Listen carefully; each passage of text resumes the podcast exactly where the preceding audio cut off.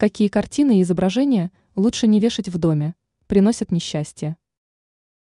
Эксперты советуют избирательно подходить к выбору картин и других изображений для украшения домов и квартир. С точки зрения эзотерики и психологии, не все графические объекты настраивают на позитив, следовательно, являются источниками негативной энергии. Эксперт сетевого издания «Белновости» в области дизайна и интерьера Юлия Тычина рассказала, какие изображения лучше не приобретать для украшения интерьера. Сухоцветы. В народе есть примета, что и сами сухие цветы не годятся для украшения жилища. Безжизненным можно назвать и изображение сухих цветов или деревьев. Постоянная концентрация внимания на таких объектах лишает оптимизма и снижает мотивацию. Надписи и иероглифы.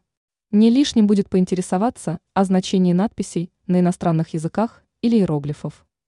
В случае с восточной грамматикой это смотрится стильно, но от подобных упражнений лучше отказаться, так как надписи могут иметь двойное значение.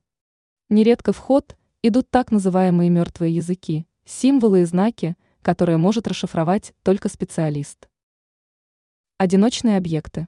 Такие изображения, как лодка в море, дерево в поле и так далее, могут навевать мысли об одиночестве. Людям, находящимся в поиске гармоничных отношений, они точно не пойдут на пользу. Также не имеет смысла приобретать изображения с последствиями стихийных бедствий и военных действий, руин, а также портреты умерших людей. Ранее мы рассказывали, когда не следует приобретать обои с крупными рисунками.